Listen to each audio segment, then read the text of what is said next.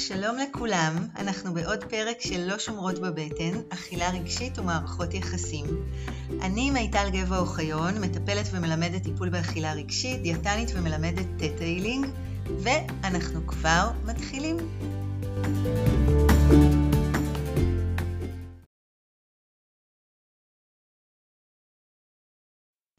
אז הנושא שלנו היום הוא נושא ממש חשוב. אולי הנושא הכי חשוב מכל העולם הגדול והעמוק הזה של אכילה רגשית, אם הייתי צריכה לדבר, לבחור דבר אחד לדבר עליו, זה היה הנושא הזה. אז אה, אחרי שככה יצרתי מתח בעלילה, אני אגלה מהו הנושא. הנושא הוא שלושת הדובים של האכילה. רעב פיזי, תיאבון ורעב רגשי. לפעמים אני מכנה אותם גם שלושת המוסקטרים. אז על מה אני מדברת? אתם זוכרים את הסיפור של זהבה ושלושת הדובים? זהבה אכלה רק כשהיה לה מדויק. היא אכלה דייסה לא חמה ולא קרה מדי, בצלחת לא גדולה ולא קטנה מדי. ככה גם אנחנו רוצים לאכול כשמדויק לנו. וכדי להצליח לעשות את זה, חשוב שנכיר את שלושת דובי האכילה. הנטייה הטבעית שלנו היא ממש להתבלבל ביניהם. האם אני רעבה פיזית, האם זה תיאבון, האם זה רעב רגשי, בדרך כלל אנחנו בכלל לא יודעים לקרוא להם בשם. אמ, אחרי שאפשר, אחרי שנוכל להבדיל ביניהם, אז אני מקווה שבסוף הפרק הזה יהיו לכם את הכלים אה, לשים אליהם לב ובאמת לעשות את ההבחנה ביניהם גם בזמן אמת ולאכול מדויק יותר, כמו זה אהבה. אז בואו נתחיל. הדוב הראשון הוא הרעב הפיזי.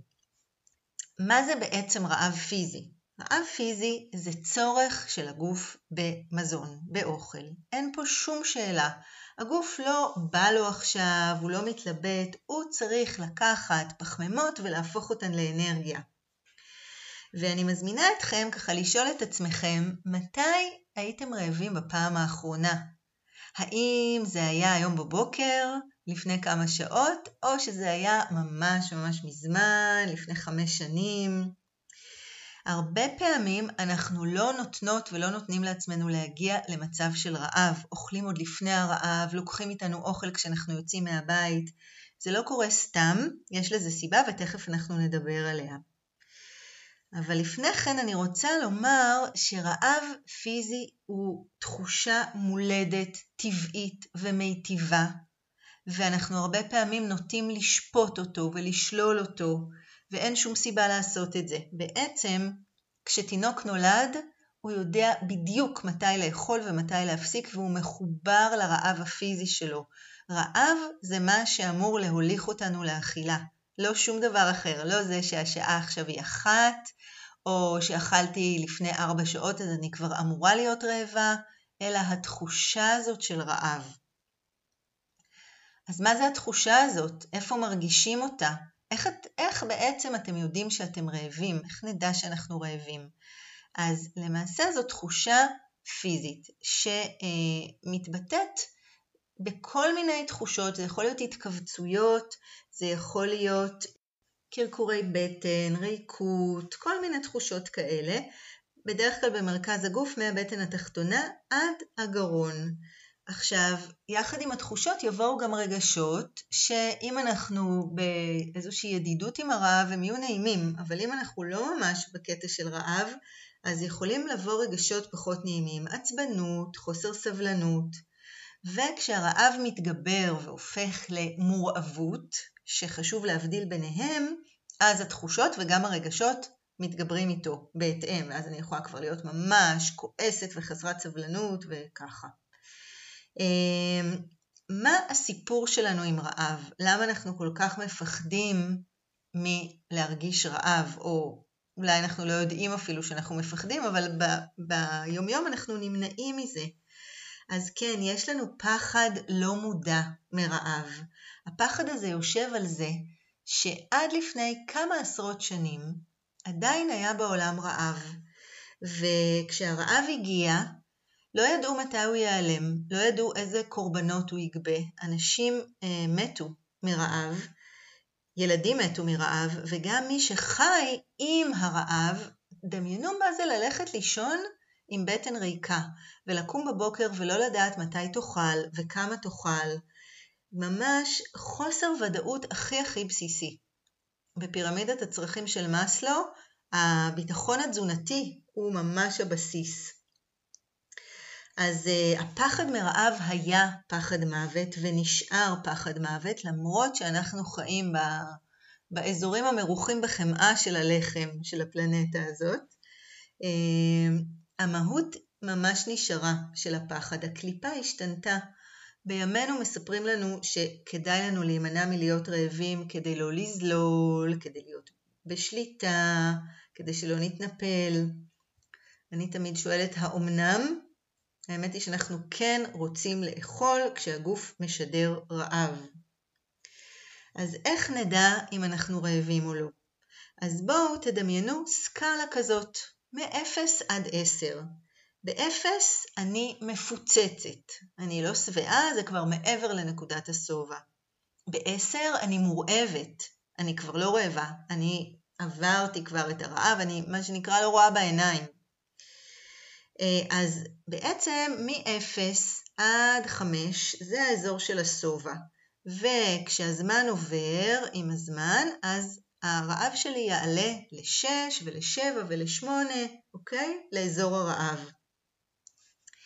אמ, קודם כל, לא כדאי לנו להיות באף אחד מהקצוות, לא ב-0 ולא ב-10, כי בקצוות חסר לנו דבר מאוד מאוד חשוב והוא בחירה. באפס אני כבר לא בוחרת להפסיק לאכול, אני פשוט מפסיקה לאכול כי הגוף שלי צועק, צורח, אם תכניסי עוד פירור אני מתפוצץ, ובעשר, כמו שאמרנו, אני, אין לי שום בחירה, אני צריכה לאכול עכשיו את מה שיש, לא משנה מה. אז לנו שווה לנוע ככה יותר על אמצע הסקאלה, כשהאזור המיטיב פחות או יותר לאכול, כי זה מאוד אינדיבידואלי, זה בין שש וחצי לשמונה וחצי על הסקאלה. זה פחות או יותר הרעב המיטיב שעדיין יש בו בחירה. ועדיין אני יכולה לאכול שם, לאכול בו בעונג ובתשומת לב. כנ"ל הצד השני לגבי שובע. שובע, דרך אגב, הוא מצב שבו אנחנו עדיין יכולים לאכול. אנחנו יכולים, אנחנו בוחרים לעצור. אז גם בין 2 ל-4 על הסקאלה זה פחות או יותר אזור השובע. אז אני מזמינה את מי שמאזין לי עכשיו לבדוק עם עצמך או עם עצמך, הרגע, ברגע הזה, איפה את נמצאת על הסקאלה הזאת, אוקיי? איפה את או אתה נמצאים ואיך אתם יודעים את זה שאתם עכשיו על 5 או על 8 אז התרגול הזה בעצם מאפשר לנו להתחיל או לחזור להקשיב לגוף. אמ, מה עוד חשוב לדעת לגבי רעב פיזי? רעב פיזי ילך ויתגבר עם הזמן. לפעמים נראה לנו שהוא נעלם, אבל הוא לא באמת נעלם. הוא, נ... הוא כאילו נעלם במצבים שעלינו קומה לראש. למשל, אם אני יושבת ועובדת מול המחשב, ואני לגמרי מרוכזת בעבודה, אני לא מקשיבה לגוף. במצב כזה אני לא מרגישה את הרעב, אני לא מרגישה אולי עוד הרבה תחושות, שנרדמה לי הרגל, שכואב לי הגב, שאני צריכה פיפי, אבל ברגע שאני אפסיק ואני אקום מהמחשב, אני ארגיש את הרעב, לא רק חוזר, גם מתגבר. אוקיי? אז זה הרעב הפיזי, ומה מומלץ לעשות איתו? כמובן לאכול כשאנחנו רעבים רעב פיזי. ולהתחיל לשאול את הגוף שלנו איפה הוא על סקלת הרעב שובע בנקודות זמן שונות ביממה. ממש להתרגל לשמוע את הקול שלו, של הגוף ולא של הראש, את התחושות שהוא דרכן משמיע את הקול ולפעול מתוכן. הדוב השני הוא דוב התיאבון. מה זה בעצם תיאבון? בואו נדמיין שאנחנו שבעים לגמרי, ואז נוסעים באוטו עם חלון פתוח ועוברים ליד מאפייה. ויש ריח של לחמניות טריות, אוקיי? יכול להיות שאתם בכלל כבר שנים לא אוכלים גלוטן ולא נוגעים בקמח לבן. וזה בכלל לא משנה, תרצו או לא תרצו לאכול. ברור שכן. התיאבון הוא, ב, הוא בעצם תגובה מולדת והישרדותית של הגוף לגירוי חושי, לריח, לקול, למראה, לטעם של אוכל. יכול להיות גם גירוי מחשבתי, אוקיי? אה, שיוצרת רצון לאכול. נניח אני רואה אה, תוכנית בישול בטלוויזיה, אוקיי? אז בעצם אני רואה אוכל, הוא לא באמת לידי, אבל הגוף שלי מגיב אליו כאילו כן ורוצה לאכול אותו. או נניח אני בכלל אה, בקצה אחד של הבית ואני שומעת שבמטבח קורה משהו, מתגנים משהו, מכינים משהו, אוקיי? זה רק שמיעתי, אני אפילו אולי לא, לא מריחה את זה, אבל אני ארצה לאכול. אז בעצם התיאבון הוא לא צורך של הגוף באוכל, כמו רעב פיזי, אלא הוא הבא לי. בא לי לאכול של הגוף, זה הרצון של הגוף לאכול. ובניגוד לרעב, שאמרנו שלא עובר מעצמו עד שלא נאכל, התיאבון כן יתמסמס. ברגע שאני אתרחק מהמאפייה, אה, ואני כבר, התודעה שלי במשהו אחר, הרצון שלי לאכול יחלוף, הגירוי החושי ירד. אה, אם אני ממשיכה עוד ועוד לחשוב על האוכל, למרות שהתרחקתי, יכול להיות שזה כבר רעב רגשי שעליו נדבר עוד מעט. אני רוצה פה לצאת בהצהרה, והיא שאין סיבה לבקר את עצמנו בגלל התיאבון. גם הוא חלק בריא, מולד, תקין, טבעי מהגוף.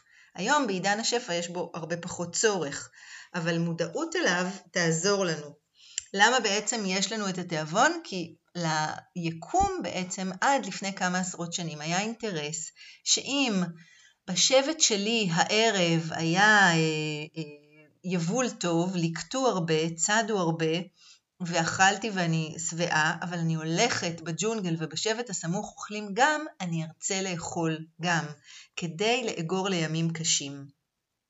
אבל היום אנחנו כבר פחות צריכים לאגור לימים קשים. אז אה, איך נתנהג כשאנחנו מרגישים תיאבון ולא רעב?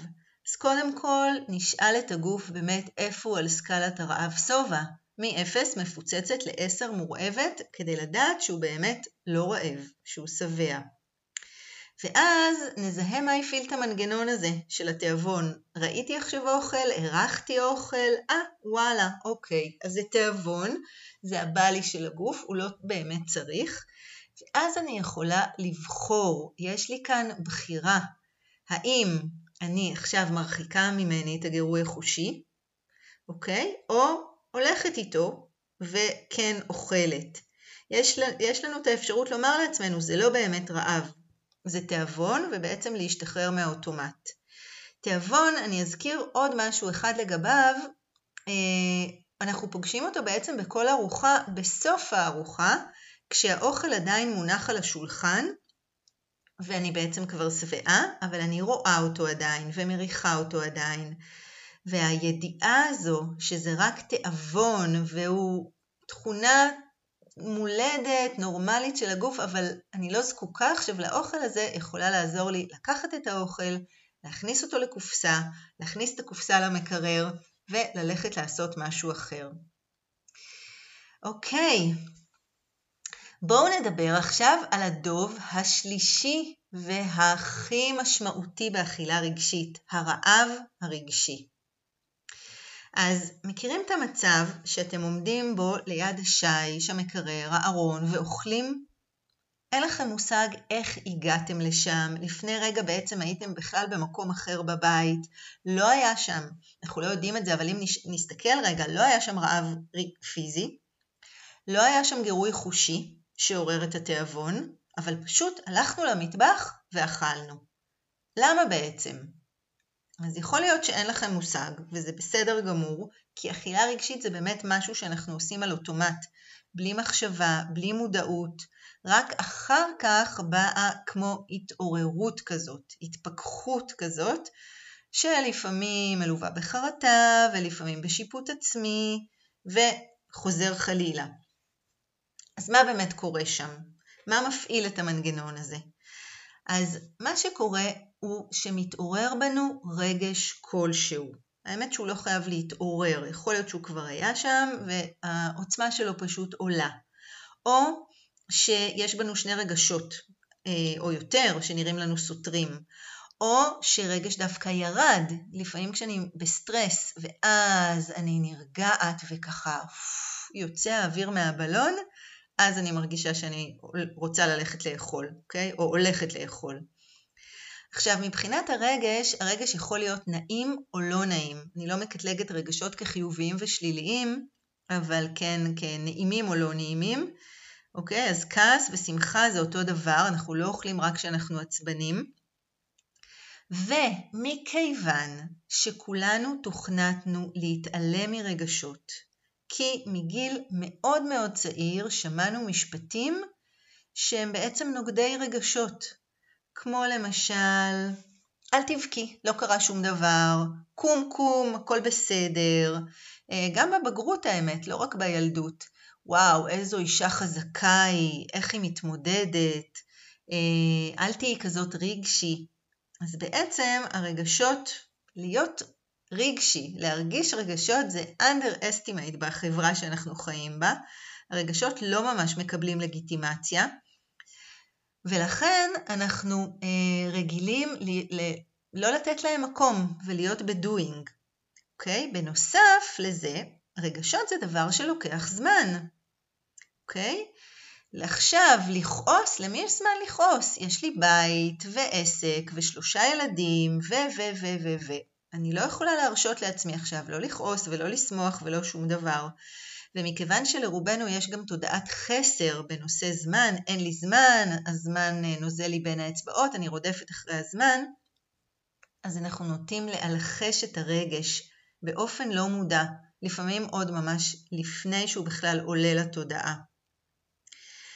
עכשיו, על כל רגש כזה, נעים יותר או פחות, יושב גם צורך, לפחות צורך אחד. אם אני למשל עצובה, אז יכול להיות לי צורך בשמחה, או בקלילות, או בהבנה.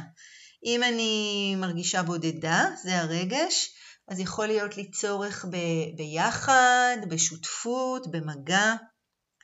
והצרכים האלה הם כולם צרכים אנושיים, לגיטימיים, נורמטיביים, שכל בן אדם באשר הוא חווה.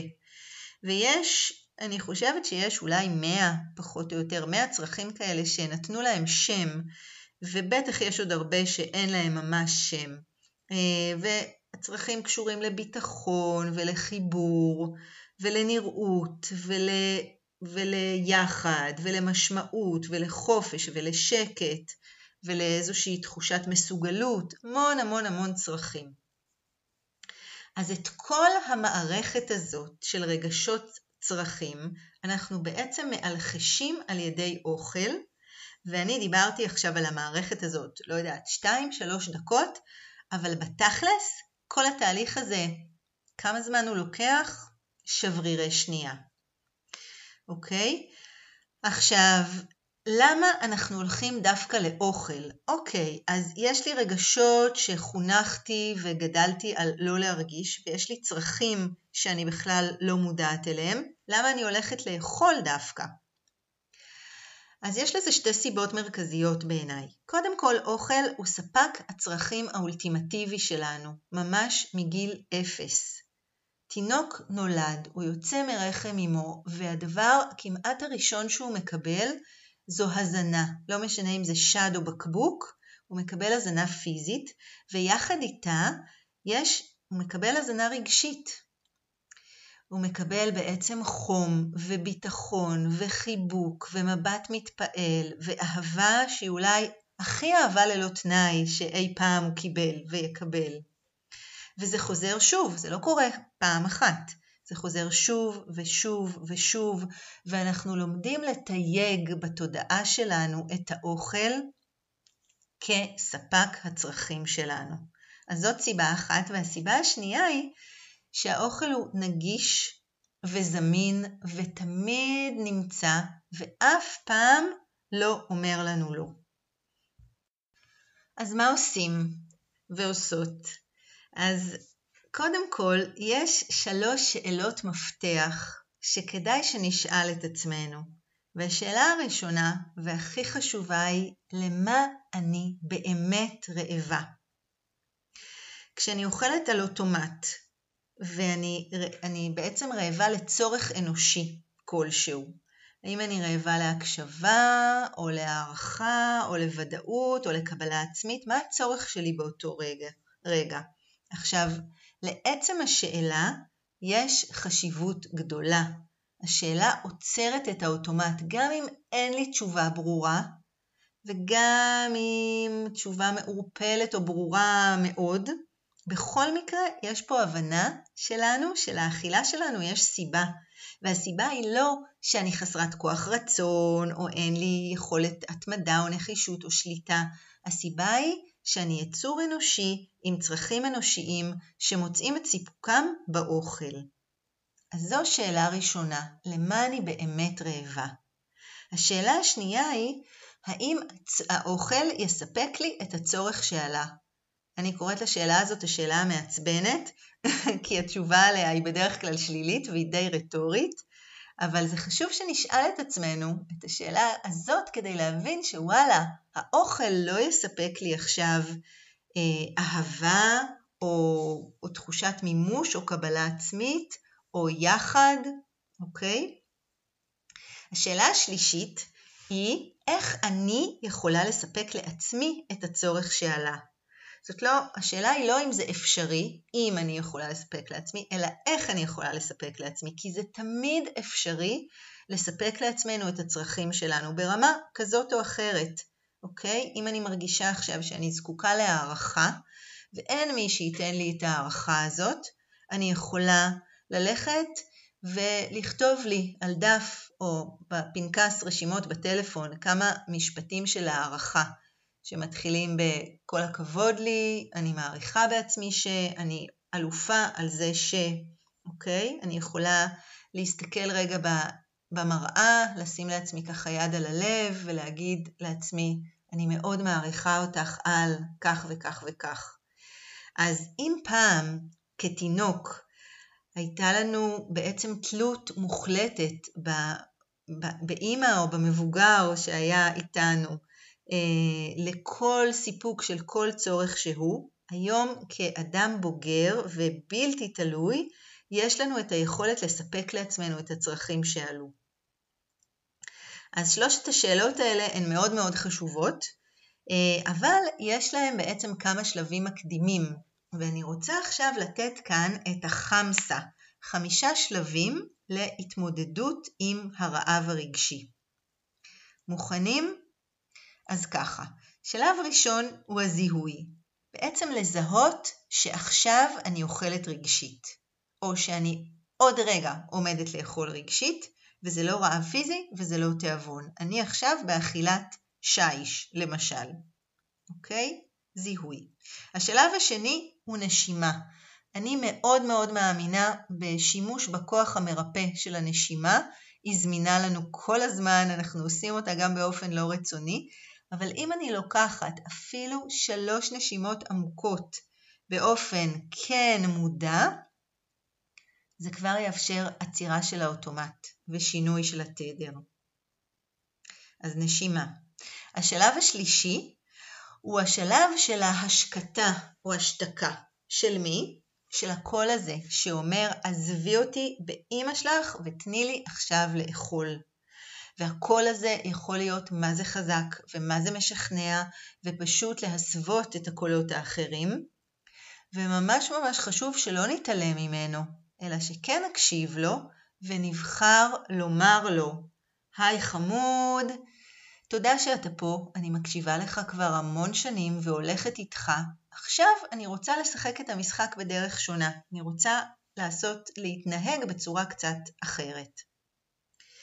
אוקיי? אז היה לנו זיהוי, נשימה והשקטה של הקול, ואז השלב הרביעי הוא שלב השאלות. שלושת שאלות המפתח, כמו שהגדרנו אותם קודם. הראשונה, למה אני באמת רעבה? השנייה, האם האוכל יספק לי את הצורך הזה? והשלישית, איך אני יכולה לספק לעצמי את הצורך הזה?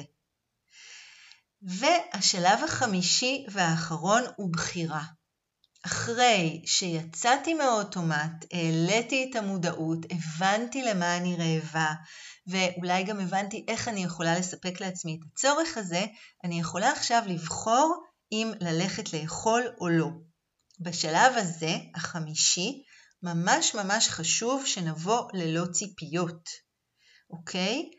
אני לא רוצה לצפות מעצמי שעכשיו, כשאני יודעת את השלבים, אני לא אלך לאכול, אוקיי? כי לפעמים אני עדיין הולכת עם ההרגל, ובפרק נפרד אנחנו נדבר על הרגלים ולמה הם כאלה דביקים ועקשניים.